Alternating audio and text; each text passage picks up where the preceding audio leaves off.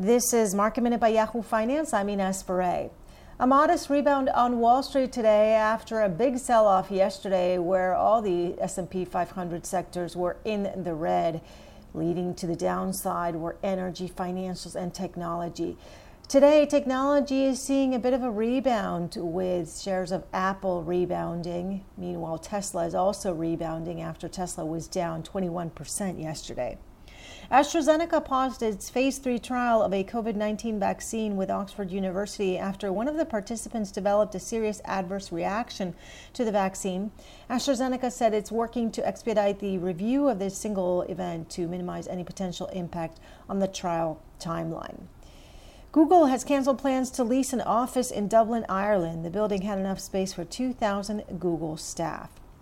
And LVMH warns that it will walk away from the $16 billion deal to acquire Tiffany. This is due to complications arising over the agreement.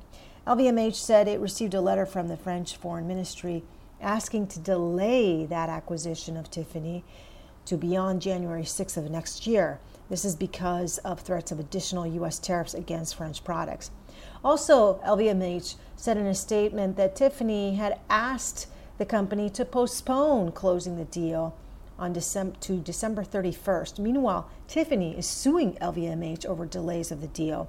LVMH last year had agreed to acquire Tiffany for $135 a share, and there were reports during the pandemic that LVMH was trying to renegotiate that deal to a lower price. For more market minute news, head to yahoofinance.com.